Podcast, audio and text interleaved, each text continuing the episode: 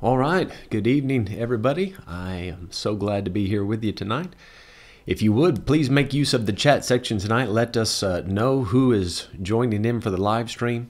I also mentioned this morning that we want this to be as interactive as possible. So if you guys have any comments or questions as we go, uh, please feel free to, to, to put something in the chat section tonight. And uh, before we pray and get into all of your questions, and once again, you kids never disappoint. You have come up with some outstanding questions, fresh, brand new questions, uh, which just shocks me. We've had, what, four or five of these now, and you guys are not even duplicating the questions. You, brand new questions, so I really appreciate that. And uh, before we pray, I want to I want to let you know that you know Miss Christina, my wife, is in America right now but uh, she's spending time in another church there, and they have a lot of activities for the youth, for the young people in their church. And Miss Christina is, is taking notes. She is learning about different events and different uh, fun things that we can do with the youth. So as soon as she gets back, we are going to implement, we're going to start doing a lot of those things and uh, you know what I think would be great is if one day in the near future, we got a lot of sickness going on in Potts right now, so we got to be careful. But as soon as everybody's feeling a bit better, I think it'd be great to rent a jumping castle. And we'll have a braai there at the church, and we'll have a jumping castle for the kids as well. So we're going to start having some more activities with you guys. And uh, just wanted to let you know that so you have something to look forward to. All right, let's go ahead and pray, and then we'll get into our questions. Father, thank you this evening uh, for the opportunity to open the Bible and get answers. God, our answers come from you. And Lord, I thank you for these kids. I thank you for the young people in our church that are uh, that are inquiring, asking these questions, and thinking about spiritual things. And God, might you tonight give them the answers that they need. Bless our time together. We ask it in Jesus' name. Amen. Amen. All right, I'm just checking the comments to see who is saying hello. So I'm saying hello back to all of you at the same time. Just know that. But appreciate you joining in. If you hadn't joined in earlier, you just now joining, please drop us a quick comment to let us know that you were with us. We'd appreciate that. All right, first question tonight. Why don't the Jews believe in Jesus? Now, you know that in the Old Testament, the Jewish people, those were God's chosen people. He chose the nation of Israel uh, because it wasn't because of anything great that they had done. And it wasn't because of their great behavior. It was because God made a promise to Abraham. And then Abraham had children. There was Abraham, and then Isaac, and then Jacob, and then Jacob's 12 sons become the 12 tribes of Israel. And God chose them because of Abraham's uh, good relationship with God. Now, God promised that one day he would bring the Messiah, the Savior, into the world and that the Messiah would be Jewish. And it really does make you wonder why don't the Jews then believe in Jesus? What is the problem? Well, now you could go to every individual Jew and ask that person, that man or woman, why don't you believe in Jesus?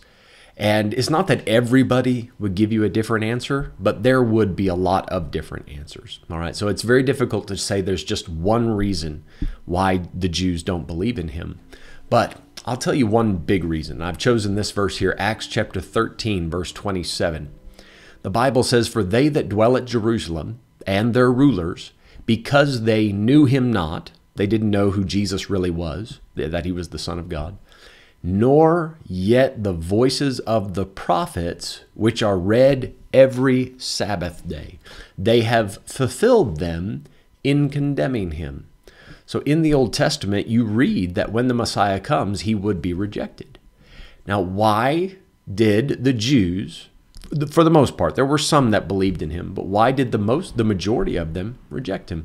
They were not familiar with the prophecies from the Old Testament.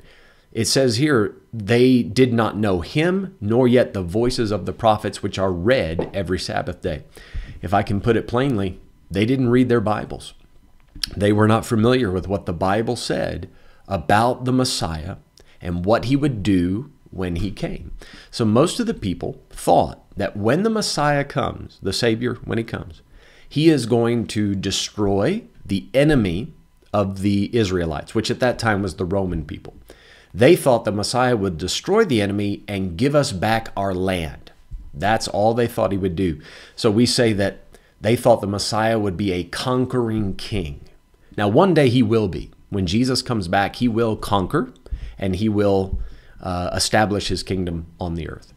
But what the Jews didn't realize in the Old Testament, over and over again, the prophets talked about how the Messiah would first, before he conquered, he would have to suffer, and that he would lay down his life for the sins of mankind. All of our iniquities would be laid on him. The Jews didn't know that part. They didn't see that as being connected to the Messiah. So when Jesus came, not as a conquering king, but meek and mild, he came not as a lion, but as a lamb ready to be offered for the sins of mankind. The Jews, that confused them. And I think the major contributing factor was they were not familiar with the Bible. And that's why when the Jews asked Jesus, they wanted proof from him. You claim to be the Son of God. You claim to be the Savior, the Messiah. Now we want evidence. And Jesus said, All right, if you're not going to take my word for it, then there are some different places and people you can talk to. You can ask John the Baptist. Now, at that point, John had already passed away, but he said, just look at what John had to say. John said that I am the Lamb of God that takes away the sin of the world. Now, the Jews, for the most part, liked John. So he said, if, if you doubt me, then what about John the Baptist? He said, other evidence, look at the miracles I'm doing. I'm doing so many. Doesn't that support the idea that I'm the Savior? the, the Messiah. And he said, If that's not enough, my Father spoke from heaven and said that I was his beloved Son. And he said, Finally, if you're not going to believe any of that, John 5 39, search the scriptures. For in them ye think ye have eternal life, and they are they which testify of me. So the Jews knew about the Bible. They had a Bible, and they would go to the synagogue and somebody would read the Bible, but they'd only read little bits and pieces. They wouldn't read all of it. And he says, You guys think you have eternal life by keeping the Sabbath day and keeping these Old Testament laws, but you're forgetting all of those parts in the Old Testament that talk about me. He says, So if you want evidence for me, search the scriptures. So I think that's one of the big reasons the Jews do not believe in Jesus. Uh, they did, they're not familiar with the prophecies from the Old Testament.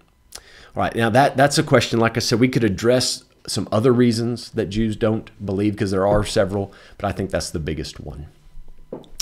All right. Hi from Yvonne and Mikey. Great.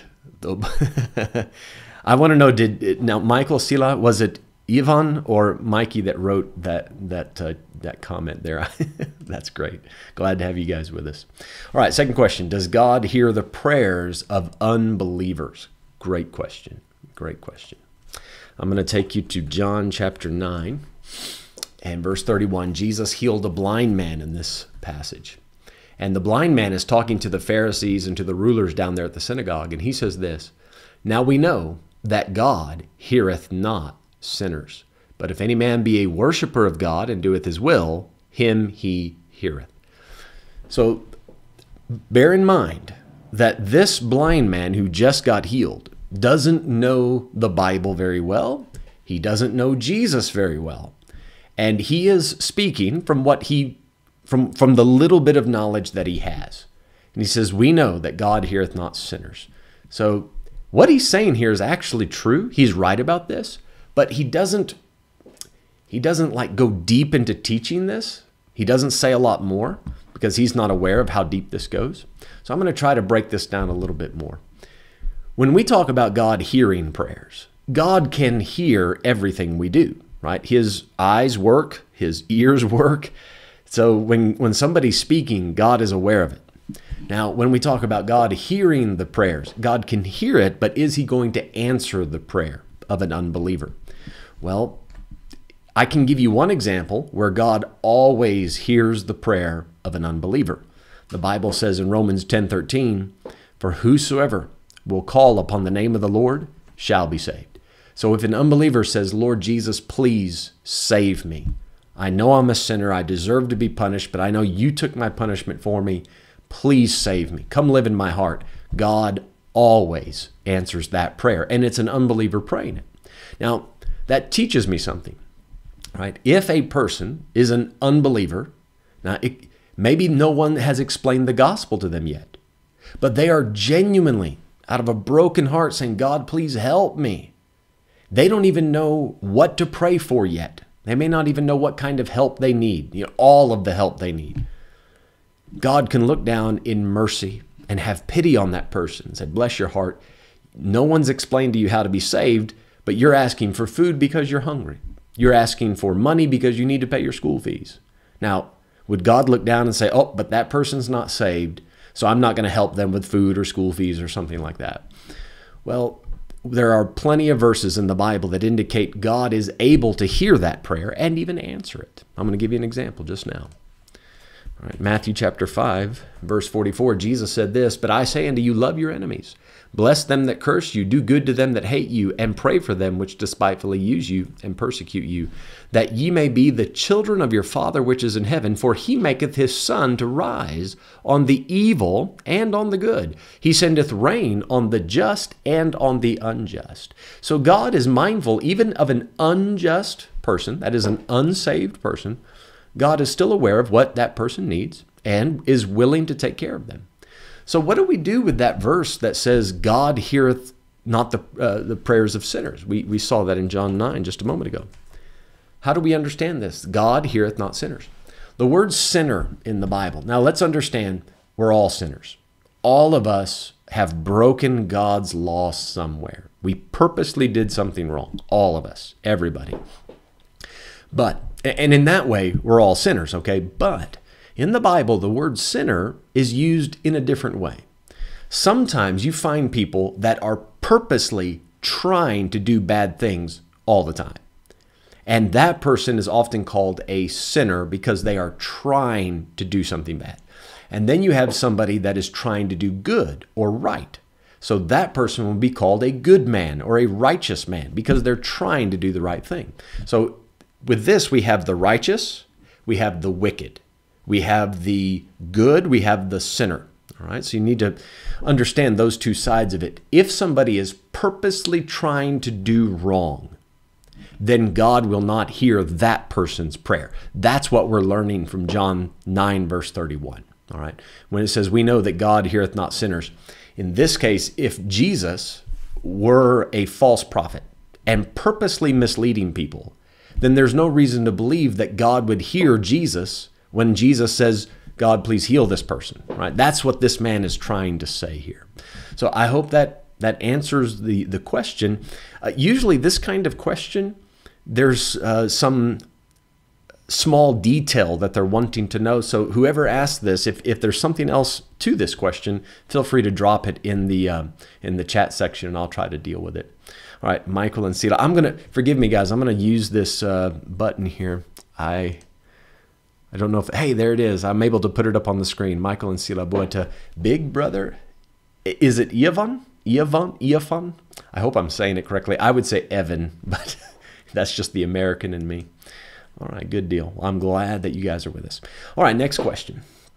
Let me see if I can get back over to this section now that I'm learning how to play with all the buttons on this program. Next question. I've never had this question before. Why did God choose Samson? Very straightforward, very to the point. I like it. Why did God choose Samson? Now, why is this person asking this question? Samson was not a great guy. I mean, when you look at his life overall, he wasn't really a great guy. Um, he did several things wrong. So, why did God choose him? Why did God use him? And uh, I think the answer to this question, you're going to find it at the end of the book of Judges. By the way, his story you find in Judges chapter uh, 15, 16, right in there, Th- 13 to 16, actually. But Judges 21, verse 25, it's the last verse in that book. It says, In those days, that is the days of the judges, in those days there was no king in Israel. Every man did that which was right in his own eyes. There were very few people doing what was right. Very few. Everybody now right in the eyes of God. They were doing what was right in their own eyes. So the standard for what was a good man, the let's say when you were looking around for people that could be used to serve God, there weren't many choices. There weren't a lot of good choices. So Samson, if we can say this, he was the lesser of all the evils. So when God looked down, there was none that doeth good, no, not one. He said, well, I really don't have a good option, but Samson, even though he's got a lot of problems, I, I, I think at the least he's going to make some effort and I will be able to use him and fulfill certain purposes. So I believe that's why God chose him. Now, we do know that Samson, even though he had his problems, he ended up all right. He learned his lesson. He had to, he, he took a few knocks, right? He had his eyes poked out, which is very rough, had his hair shaved, which was a big deal back then for, for him. He was what we call a Nazarite. So to have your head shaved was a, a great shame and embarrassment. But that hair grew back. He got his strength back. He said, God, use me one more time. And God did. But it wasn't because Samson was uh, such a great guy. It was because everybody else was so bad off that the little bit of good we saw in Samson, God was able to use. So that, that's an interesting question. But that shows me that you're that shows me that you're reading the book of Judges. Or maybe mom and dad are is helping you with the stories from the book of Judges. And that's great because there's a lot of things you can learn from that part of the Bible. All right, this one, this is an interesting question. I've never even thought about this. Whoever came up with this, man, well on you. This is great. Good on you. All right, it says, What happened? The question is, What happened to the bones in Ezekiel 37 after they were brought back to life? Huh. Now, maybe you're not familiar with the story, so let me read you a few verses here. Ezekiel 37 and verse 1. As you can see, the title that this Bible program gives it, it's called The Valley of Dry Bones. So God is going to give Ezekiel this vision, and it's a prophecy. He's going to show him what is going to happen. So, verse 1 says, The hand of the Lord was upon me, and carried me out in the spirit of the Lord, and set me down in the midst of the valley, which was full of bones, and caused me to pass by them round about. And behold, there were very many in the open valley, and lo, they were very dry. Verse 3 And he said unto me, Son of man, can these bones live? And I answered, O Lord God, thou knowest. Verse 4 Again he said unto me, Prophesy upon these bones, preach to them and say unto them, O ye dry bones, hear the word of the Lord. Now, you know I'm going to do this. I can't I can't help myself. Every time I read this passage, I can't get the song out of my head. I'm, I'm sure most of you kids know this, right? Dem bones, dem bones, dem dry bones, now hear the word of the Lord. Well, ankle bone connected to the shin bone, and the shin bone connected to the knee bone, and the knee bone connected to the thigh bone. Now hear the word of the Lord. You can just go all the way up and down the skeleton. It's a very fun song to sing, but in any event. All right. This is where that song comes from, right? Prophesy upon these bones and saying to them, O ye dry bones, now hear the word of the Lord. In verse 5, Thus saith the Lord God unto these bones, Behold, I will cause breath to enter into you, and ye shall live. Right, verse 6, And I will lay sinews upon you. That's like muscles, right? tendons, and all of that. And will bring flesh upon you, and cover you with skin, and put breath in you, and ye shall live. And ye shall know that I am the Lord. Verse 7 So I prophesied as I was commanded. And as I prophesied, there was a noise, and behold, a shaking, and the bones came together, bone to his bone. And when I beheld, verse 8, lo, the sinews and the flesh came up upon them, and the skin covered them above, but there was no breath in them. So the, it was a complete person, but the person wasn't alive because no breath. Verse 9 then said he unto me, Prophesy unto the wind, prophesy, Son of Man, and say to the wind, Thus saith the Lord God, Come from the four winds, four, four directions, O breath, and breathe upon these slain, that they may live. So these are people that were alive, were killed in battle, and then their bones have been laying there in that valley. And now they've been put back together, covered with skin, uh, with skin and God says, I'm putting breath back in you. Verse 10 So I prophesied as he commanded me. And the breath came into them, and they lived and stood up upon their feet, an exceeding great army. So these were soldiers. Now they're back in the back in the army.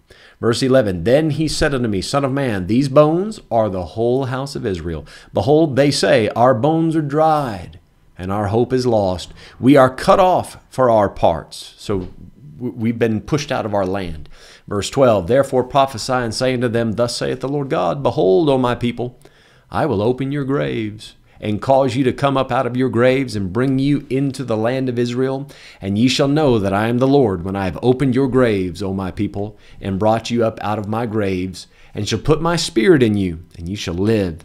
And I shall place you in your own land. Then shall you know that I, the Lord, have spoken it and performed it, saith the Lord.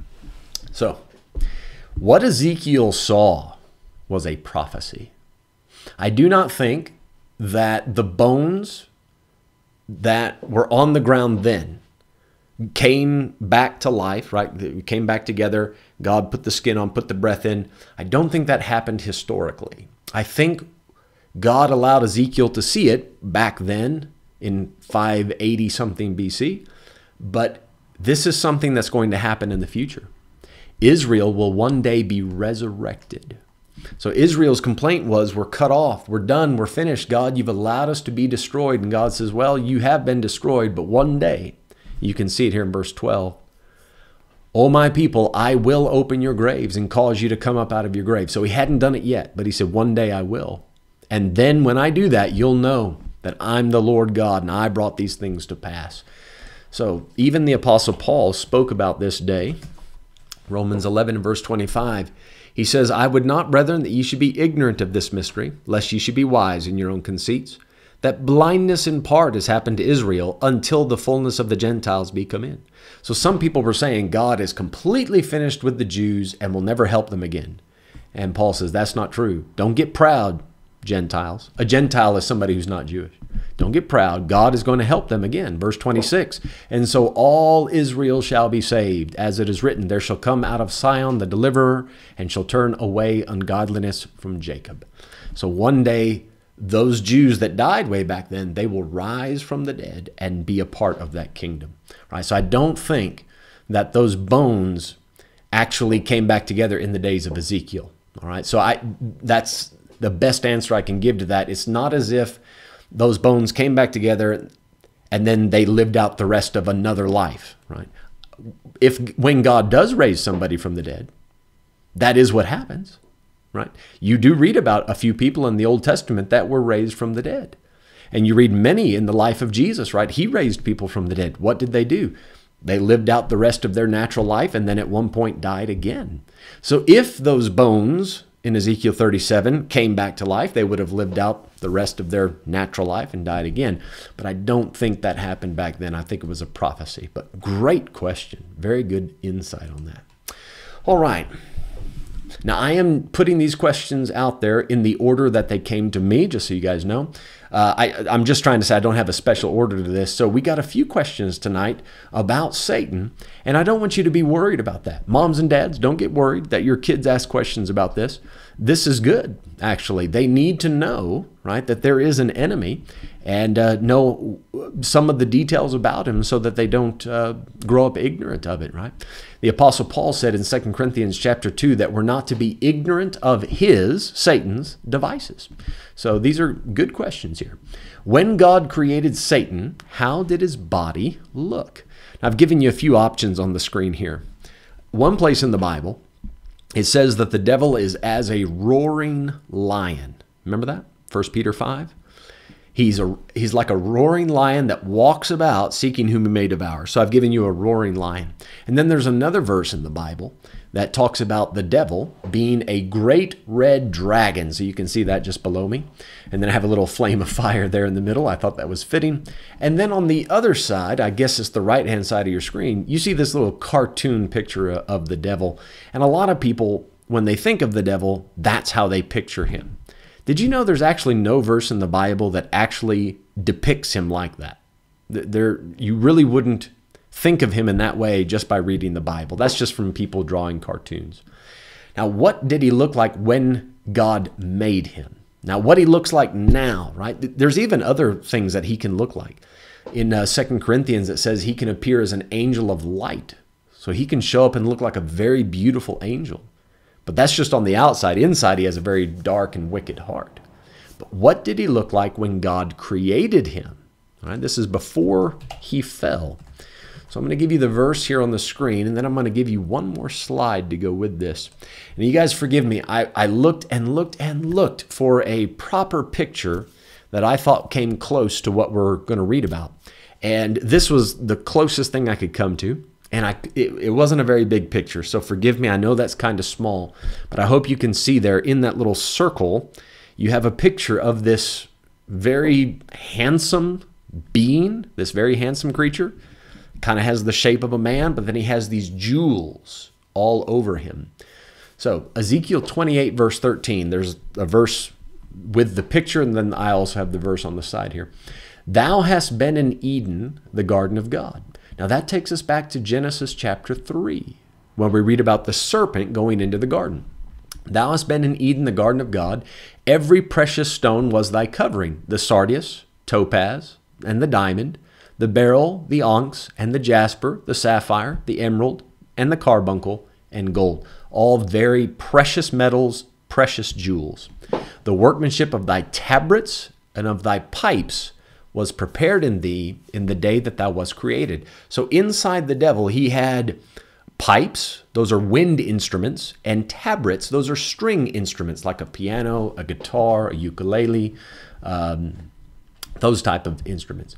This is what makes some people say the devil had the most beautiful voice in heaven, so he led the choir in heaven. Now, there's really no other verse that would tell us that he did that, but this verse would indicate he was at least uh, suited for that job. Now, when God made Satan, right, people say that in the beginning his name was Lucifer, and I, I'm sure that's true, but there is no indication that he had one name in the beginning, and after he fell, he got another name. Uh, their other names would become applicable, like devil and so forth, after he falls. But in the beginning, I'm, I'm not sure which what name he had. There's no indication that he looked like a serpent while he was up in heaven.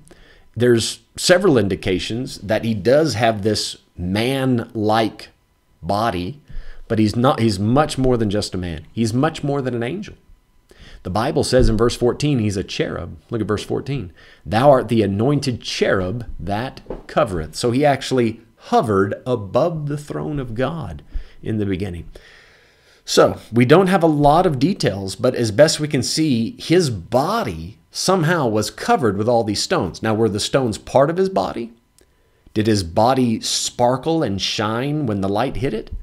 Or was this like a shirt or a vest that he put on because these same jewels were used in the ephod, that is the, the chest covering that the high priest wore for the Jewish people.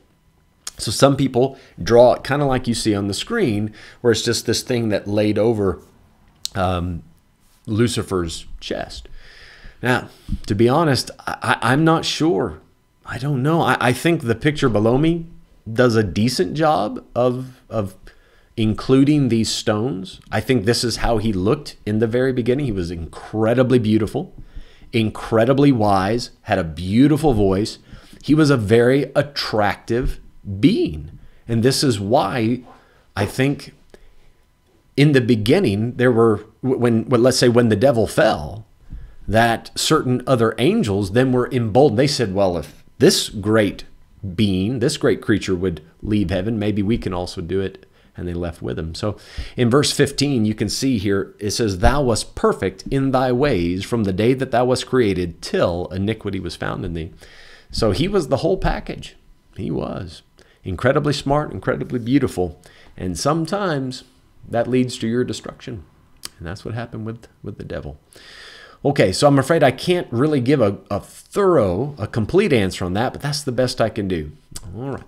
The next question, also about the devil. If Satan knew that he would be overthrown by God one day, why did he still go against God? Great question. Great question. And actually, I think in order to understand the answer, we have to go back to the question here. If Satan knew that he would be overthrown, we need to ask another question Did Satan know that he would be overthrown by God one day? And uh, I don't think he did. I think that the devil was convinced that he could win, that he could stand up to God and say, God, uh, you've made me so beautiful, so talented, so smart. I think the devil was, oh, I know he was very proud And he actually thought, I could do a better job of running the universe than God. And he was convinced that he could take over. Even though we have a Bible filled with prophecies that says he's going to lose, his heart is so hard, it's been made hard from pride, that he really thinks he can win, even though God has said he's going to lose. Now, there's a verse in the book of Job, and Job chapter 41, the whole chapter is about this creature called Leviathan. And Leviathan is a sea creature. It looks like a big dragon. Now, when you read in Revelation, Revelation 12, Revelation 16, you read about a great red dragon, has seven heads and ten horns on. Now, that is the devil. It's a picture of the devil, one of his forms. What we have in the book of Job, this Leviathan, it doesn't say that it has seven heads, but it is a large dragon like sea creature. And many people have said that this is one of the forms of the devil. Now, I don't know if we can prove that with what we read here, but Job 41 does an excellent job of describing, obviously, Leviathan and that sea creature.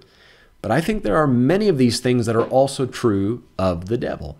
So notice what it says here in verse 24 His heart is as firm as a stone, yea, as hard as a piece of the nether millstone. Now, the nether millstone, all day long, people would uh, would hit it with another rock or another millstone because it would be grinding corn. So that nether millstone was very, very hard. So that's why the author uses that analogy to say this creature's heart is so hard. It is like the hardest thing you can find uh, in our daily lives. This, this, this shows me something that the devil's heart must be incredibly hard. So even though God says you're going to fail, he says, I don't think so. I think I'm going to win anyway. Uh, let me show you a verse here in Isaiah chapter 14. This, many people, when they read this, they think it's talking about what happened in the past. It's not. This is actually something that's going to happen in the future.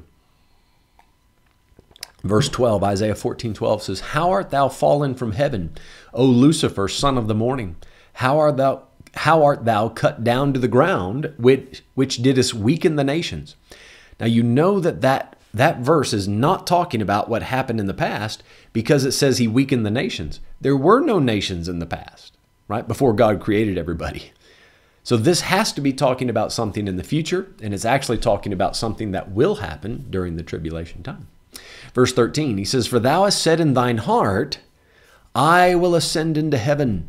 I will exalt my throne above the stars of God. I will sit also upon the mount of the congregation in the sides of the north. I will ascend above the heights of the clouds. I will be like the Most High. The devil is convinced that he's going to pull it off. He is going to try to get everybody to worship him. So I don't think that the devil knew from the start that God's going to win. And I think even now, even though Jesus did come and die, and all the prophecies have been fulfilled, and everything would lead us to believe that the Bible is true, the devil still says, well, maybe I can work real hard and overthrow it all. So I don't think he's convinced that he's going to be overthrown one day. But even if he is convinced, he might be saying, well, even though I'm going to lose, I hate God so much.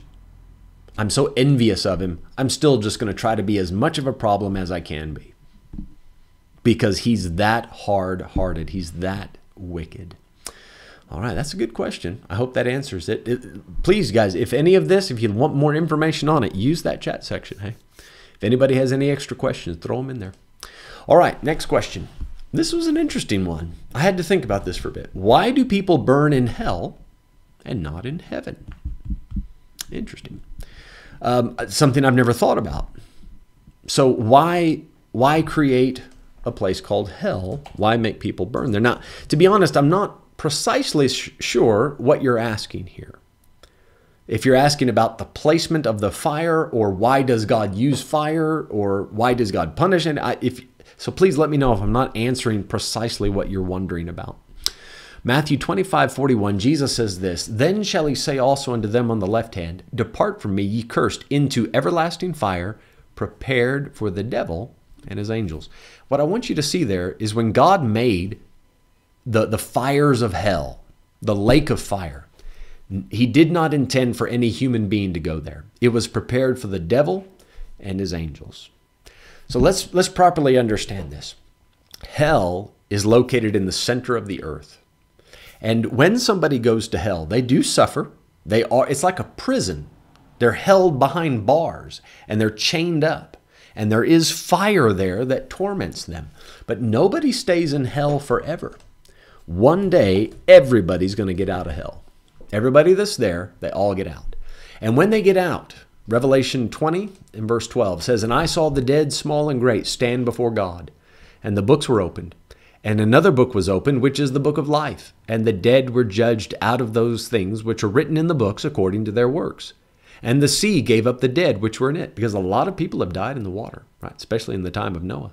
And death and hell delivered up the dead which were in them, and they were judged every man according to their works.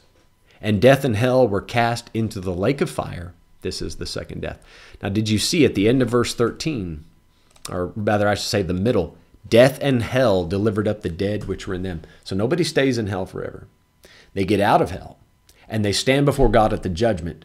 And then after God judges them, because they were never saved, they are then told, Depart from me, ye cursed, into everlasting fire. And they go into this lake of fire.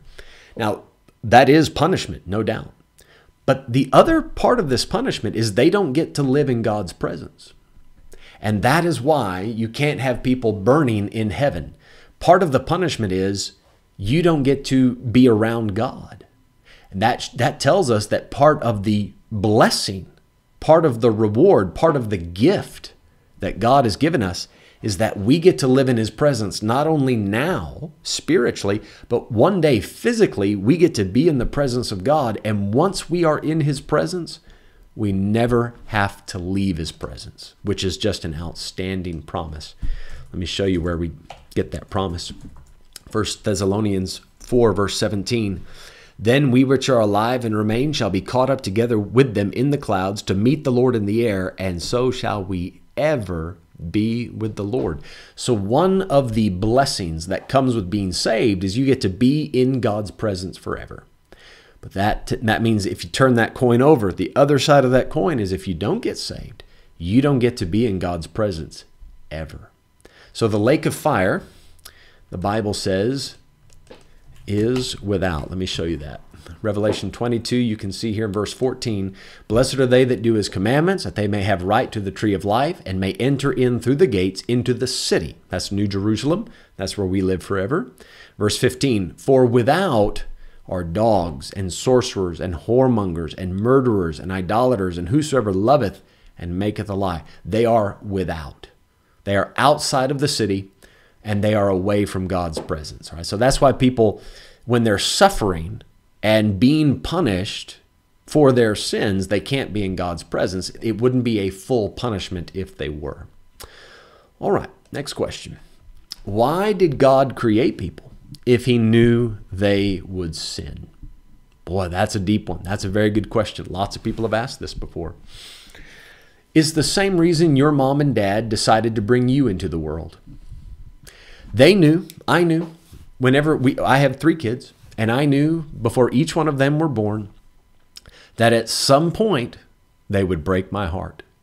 At some point they would do something wrong, they would be disobedient, there would be a time where I would have to get on to them and say, Why are you doing that? Maybe even punish them. I don't want to. I don't like doing that. But they're human. And I know they're going to make mistakes. But the love and the joy of having them around, the love that I get to share with them, is worth any potential mistake. Now, my kids don't have to do bad things, right? It's their choice. And if they didn't have a choice, then they wouldn't be human. They would be a robot or a teddy bear. Because so, robots and teddy bears, they only do what we make them do. Well, then you really can't have a loving relationship with them because that teddy bear does it can't make choices. That robot can't make choices. It does what you tell it to do. It doesn't have a choice of saying no.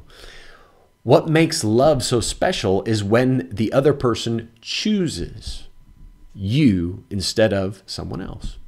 When they choose to do what you told them to do, that's what makes it so special. So, God, when He created us, He had to give us a choice so that we could have a real, genuine, loving relationship with Him. If He didn't give us a choice, then God's just playing with teddy bears and robots, and that's not real love. God made us so that He could enjoy us. Let me, let me show you that in the Bible. Revelation chapter 4 and verse 11. It says this Thou art worthy, O Lord, to receive glory and honor and power, for thou hast created all things, and for thy pleasure they are and were created. For thy pleasure. God wants to enjoy us. Where does God find pleasure? It says here, But without faith, it is impossible to please him. What's faith? Faith is when God tells us something and we choose to believe it. But we have to have a choice. And if we have a choice to choose the right thing, that means there's also a choice and an opportunity to do the wrong thing. Otherwise, it's not a legitimate choice. So even though God knew people would sin, He created them because He knew the love that He could have with that human being would be so special that it was worth taking that chance. And God knew that if people would sin, then He was willing to send His Son to die for their sins so that the relationship that he wanted could still be possible? It's a very good question. Right, D has a couple questions. Let me read them here. When God made us, did he name our, you know what? I'm going to use my new trick here and see if I can put this on the screen. There we go. I hope everybody can see that. When God made us, did he name our body parts, mouth, eyes, or people gave them names? Hmm, all right. Hmm, hmm, hmm, hmm, hmm. That's a good question. I'm not sure I have a great answer. I don't I can't think of any verse where God said, "Now Adam called this a hand and called this an eye." It seems as if God made man with an innate knowledge of certain things. It seems that way. Seems that way. I'm going to put her next question up here. Where do things get their names? Chair, stove, pillows, animals, everything in the world. Right? I think that follow up question to that. So let me take you to this verse. As far as the names of our body parts, or the names of furniture, or cars, or just the things in the world, the rocks, the mountains, where do they get their names? Let's let's turn you to this Genesis 2 verse 19. It says here, And out of the ground the Lord God formed every beast of the field and every fowl of the air, and brought them unto Adam to see what he would call them. And whatsoever Adam called every living creature, that was the name thereof. Now, now see, this isn't like hand, eye, this isn't a rock, these are the animals. So I don't know if what we're reading here only applies to the animals or does it apply to everything that we can see. I don't know. Verse 20, and, and Adam gave names to all cattle and to the fowl of the air and to every beast of the field, but for Adam there was not found an help meet for him. So Adam needed a helper. He wasn't he wasn't enough by himself, he needed some help. Guys, we need help. Verse 21 And the Lord God caused a deep sleep to fall upon Adam, and he slept.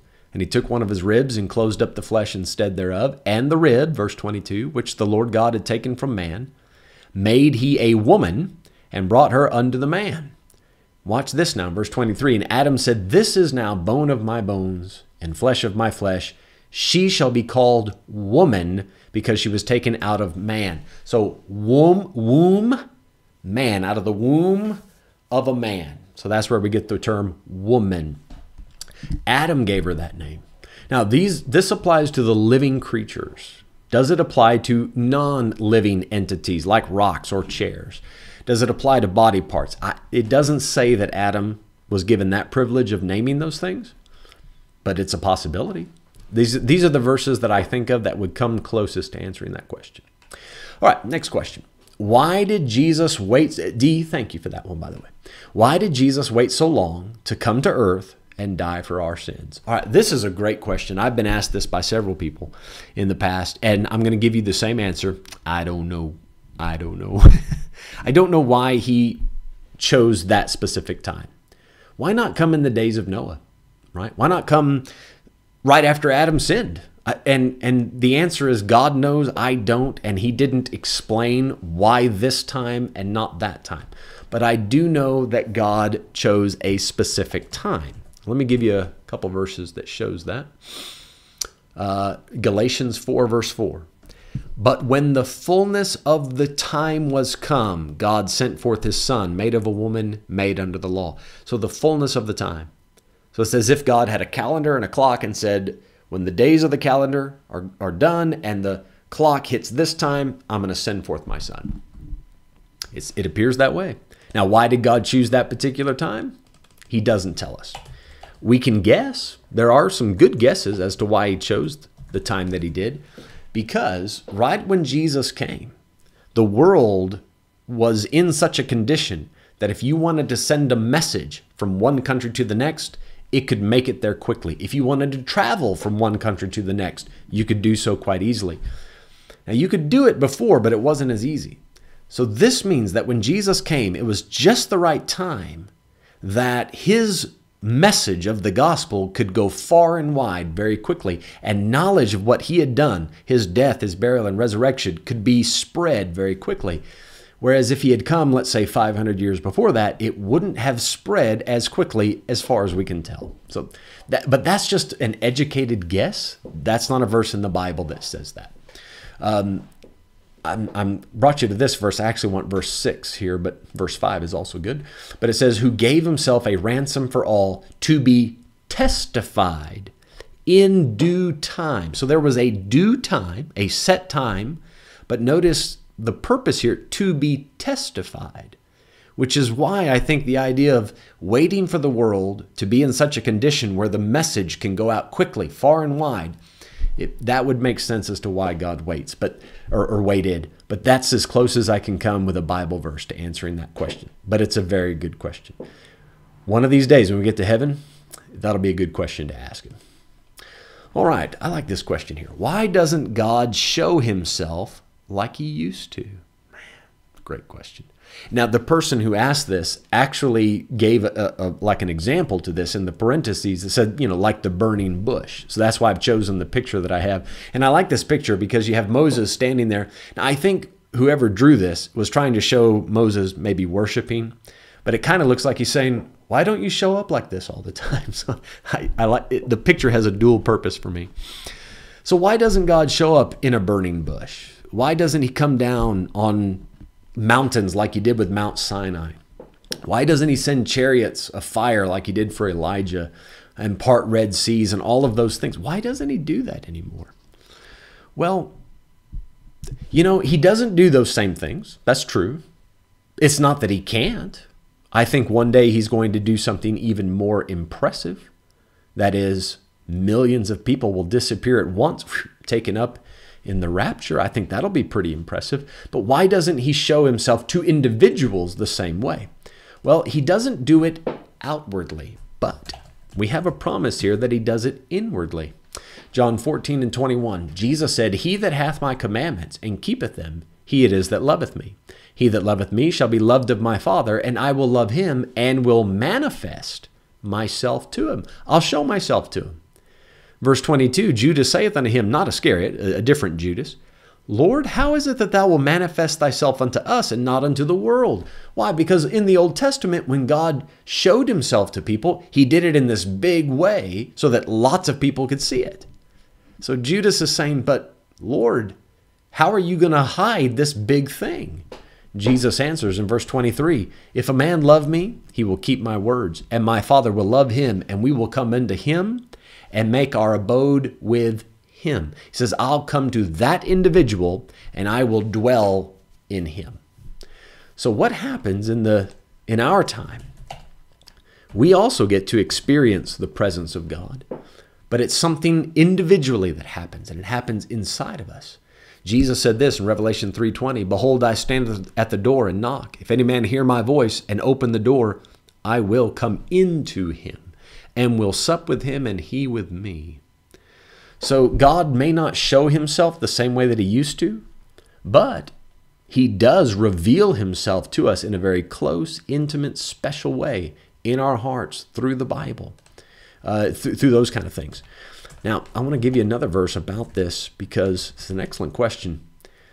There's another way that God shows himself outwardly, and it's not a burning bush, but it's kind of like it. Look at this. Ephesians 2, I want verse 20, starting in verse 21. In whom all the building fitly framed together groweth into an holy temple in the Lord, in whom ye also are builded together for an habitation of God through the Spirit. So, all the saved people, we make up what is called the church, and God manifests his presence through the church to the world. The world is supposed to be able to see God in us, not only as individuals, but in how we work together as a church. And when a church works together properly, loving each other, helping each other, that should be something that the world takes notice of and says, wow, we don't have that out here in the world. Those people there in that church, they really love each other in a special Jesus like way. That's why Jesus said, if you have love one to another, that's how people will know you're my disciples. So we do have a way that God can show himself to us. It's just not in those big, fantastic ways like we read about in the Old Testament, but still special and legitimate ways. All right, great question. Man, these are good. How many angels does God have? Whew, I don't know. I have no idea. The other night I taught that lesson about UFOs, and I, I even raised that question uh, about how many angels there might be, and I don't know. I don't know. Let me see if I can guess the verse here. No, I'm a little too high up there. Um, yeah, Hebrews 12, verse 22. It says here, But ye are come unto Mount Sion, unto the city of the living God, the heavenly Jerusalem. Now, notice this last phrase here to an innumerable company of angels. Innumerable, which means you cannot number them. So, there are too many. There's a lot of them. Uh, the Bible, well, not the Bible, I'm sorry, the world tells us that there are about seven point, I think it's like five billion people. That number changes from day to day, obviously, but we can count the people on earth.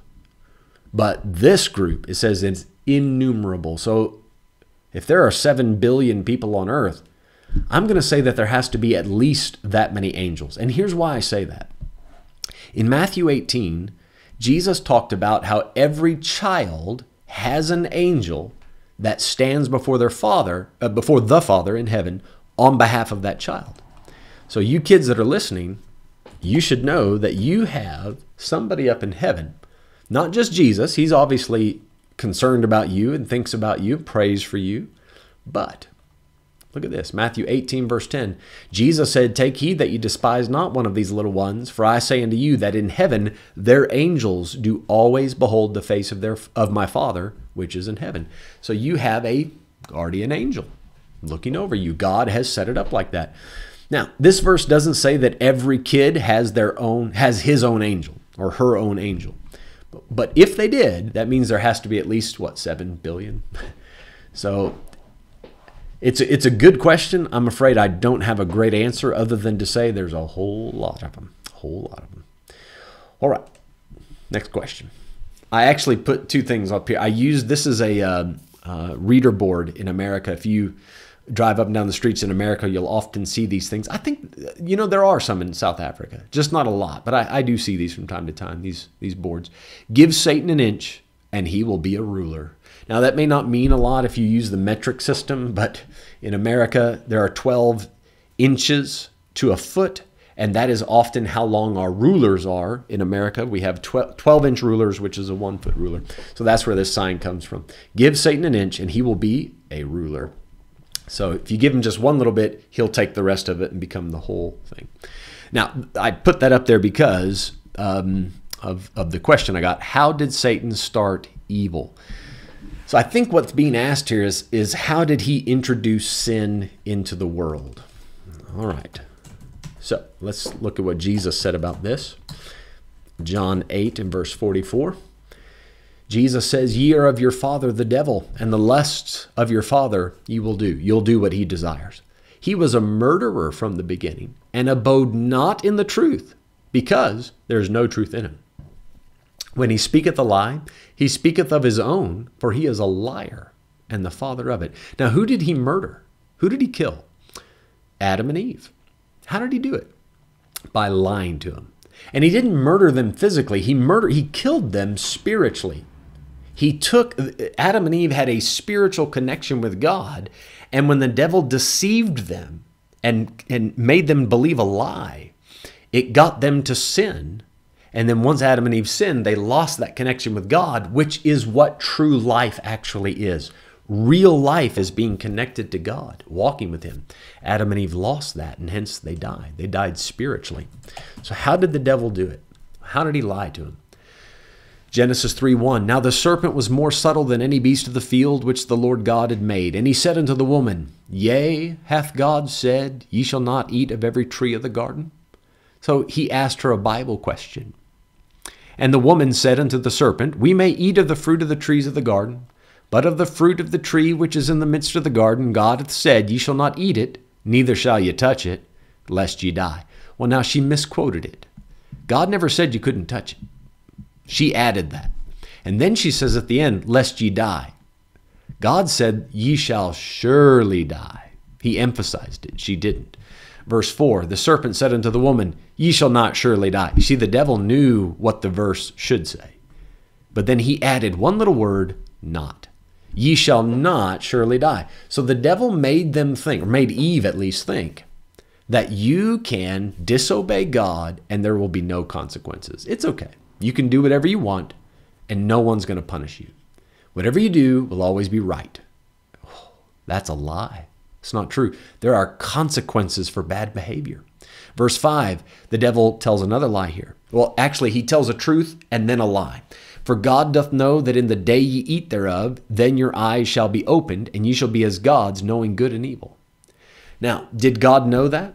Did God know that when they eat the fruit, they'll be as gods, knowing good and evil? Yes, God knew that. The lie, though, that he mixed with it is you, you, you'll not surely die. So the devil tells a lie and then puts some truth on top so that the lie doesn't look so bad. And the people chose to believe the devil instead of God. God said you'll die. The devil said you can do whatever you want and get away with it. God just made this rule because he's trying to keep you down and stop you from having fun and stop you from getting to have your way. Kids, listen to that. When mom and dad makes rules, they're doing that to help you, not to hurt you. Don't don't fall for the devil's tricks. Say, well, you know, mom and dad just don't want you to have fun. No, they're trying to protect you. They're trying to help you. But that's how he started evil he got them to doubt what God said. And that's why it's so important to believe the Bible. All right, we got another question here. Let me pop it up on the screen. Whew. Cabello is asking, with regard to guardian angels, does every individual that lived, lives, and will live have their own guardian angel? Or people alive today share an angel with someone that has passed? Yeah, I'm not precisely sure, Cabello, how the angelic protection works. If everybody has their own individual angel and when a new person comes into the world does god create another angel to go with it? I don't know. I don't know. It could be that one angel watches over a hundred people. I, I don't know. I have no idea. So it's a good question legitimate question. I'm afraid i'm no help on that though. All right. Uh, this is i think our last question yeah hey we're doing pretty good almost done with the hour too if anybody has any extra questions please slip them in just now all right. Here's the last question Why do some preachers say things like you have to pray five times a day in order to be saved? All right, let me see how many people we got watching. All right, we got a few people tuning in. Let me ask if anybody can put it into the chat section which religion says this. I'm curious if you know. And moms and dads, let your kids answer first, right? And if we don't have any kids answer, then you you can step up if you know. But why do some preachers say things like you have to pray five times a day in order to be saved? Now, let, let's let's break it into two categories. Some people lie, right? When they're standing up to preach, they tell lies and they know they're lying, but they keep telling the lies because it makes them famous or and or they get a lot of money from telling those lies. There are preachers that do that, unfortunately. 1 Timothy 4, verse 2, talking about preachers here, speaking lies in hypocrisy, having their conscience seared with a hot iron. So they know what they're saying is wrong, they keep saying it anyway. Because it keeps the people, um, how can I say it in a simple way? It keeps the people obedient to them, which keeps them exalted, makes them look like a big shot. And then they can tell the people, give me money, and they give it, and they get rich and they get famous. So they keep telling lies. Now, some preachers are like that, not all. Some preachers, they say things like you have to pray five times a day to be saved. Uh, sometimes they say, like in verse 3, you're not allowed to get married, or you're not allowed to eat certain meats, or you have to worship on the Sabbath day. A lot of preachers say a lot of wrong things. And many times, the preachers that are saying those things are not trying to deceive anyone. They're not trying to lie. They are convinced that what they're saying is right, but they've been misled. They've never, in a lot of these cases, no one has ever sat down with a Bible and showed them that what they're saying is not true for this present time. What you'll often find is somebody takes a verse from the Old Testament that was given to Jewish people and says that you and I today in the church, we have to do those Old Testament things. That's not true. That's not true. They said, but you have to be, you have to have this Jewish culture in order to be good Christians. That's not true. Why did they say it? Someone else has shown them a few verses and they got confused and they think it's true and now they're telling people this. All right, we got another question here. Rion, we're going to come to that question just just a moment. Zach and Xander are chiming in here. So let's continue on with this. Does anybody know which religion tells people they have to pray five times a day. Now, we haven't had any kids speak up on this, so moms and dads, if you know, go ahead and slip it into the chat section just now before I come to a close on this question. So, eh, why do preachers say it? Well, some are purposely lying to get rich and famous.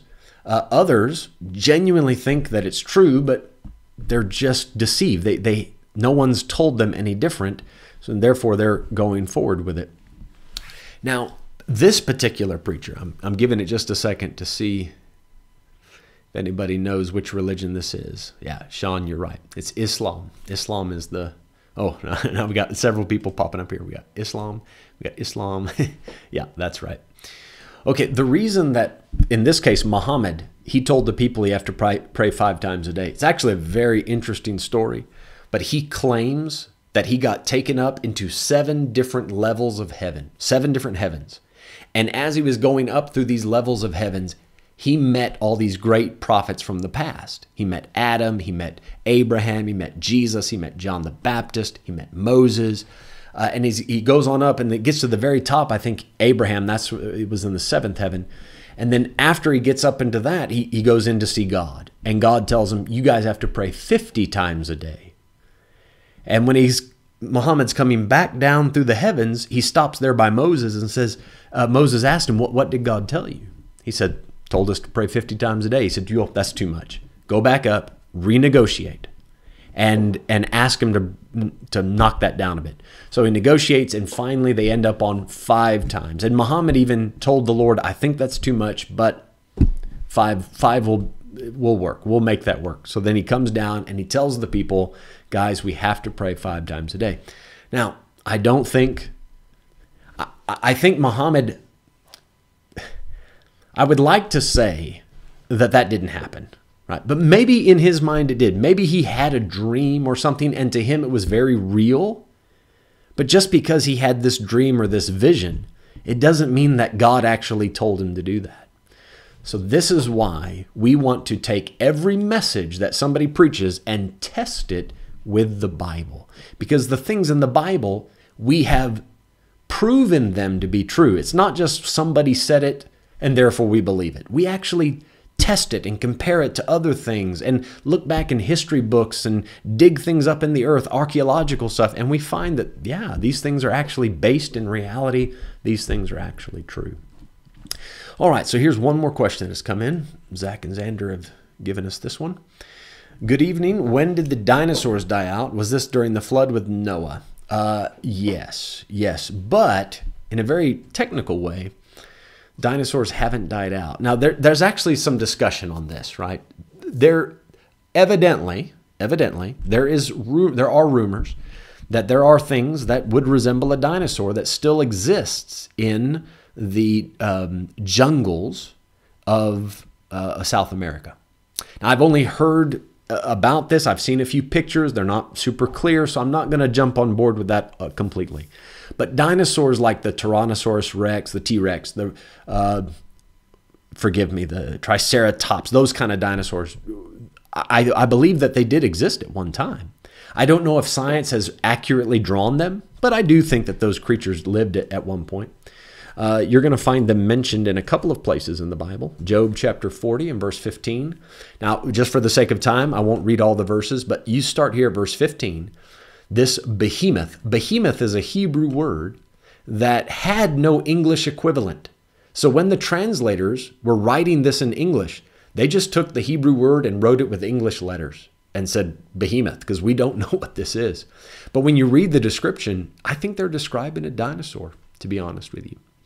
Now, if you take an iguana, an iguana can live 50, 60 years from what I've read.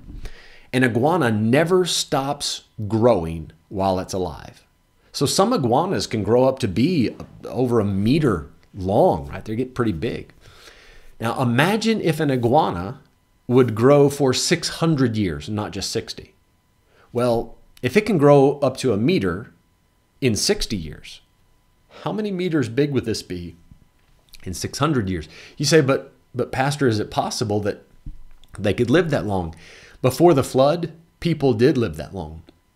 And we can only assume that animals also were living longer. That is a very fair assumption. So, if that's the case, you have an iguanosaurus, and this thing could grow and grow and get very big. So, did Noah put dinosaurs in the ark? Right? Because he did take two and two. Did he put dinosaurs in the ark? Baby ones, small ones, small little iguanas, right? What, whatever that specific thing was that grew into those big dinosaurs that they eventually found bones for later on. I do think that Noah put them in the ark. They just weren't full grown. As a matter of fact, the, the people that study this, when you look at the average size of a dinosaur, when you look at all the bones, all the fossils, there are some small, some very massive. But we think of dinosaurs as these huge creatures bigger than our house. In actuality, the average size of a dinosaur was the size of a sheep. So if you next time you drive by a field with sheep in it, you go, ah, there's the dinosaurs, right? Because that's the size of it, the average size. So it's very possible Noah had some in the ark, but then afterwards, the big ones that we know about, they just didn't live long enough to grow to that size. So hope that answers the question. Very good question. All right, guys, that's it. I appreciate all the time we got to spend together tonight. I'm going to close with a word of prayer. If anybody does want to slip something else in, you're more than welcome. But I appreciate you making time to be with us for the question and answer. All right, Father, thank you tonight. What what excellent questions, Lord. I do pray you'd help these kids that have put forth these questions. Uh, Lord, to find an interest in the Bible, to, to read it, to seek out the answers. Lord, as the years go on, would you always add to their knowledge of you and how they can interact with their friends, with their family, and how they can make a difference in this world for your sake. Lord, we thank you. We thank you for sending your Son. Lord, we don't know why you chose that specific time, but we are glad that you did. And help us, Lord, every day to love you more and more and to show it more and more. And we ask it in Jesus' name. Amen. Amen. All right, good deal. I'm just checking one more time for questions. I don't see anything extra. Cabello, you're welcome. You guys have a great night, Lord willing. Uh, I'll see a lot of you on Thursday, or some of you rather, on Thursday for small group meeting. Otherwise, have a great week.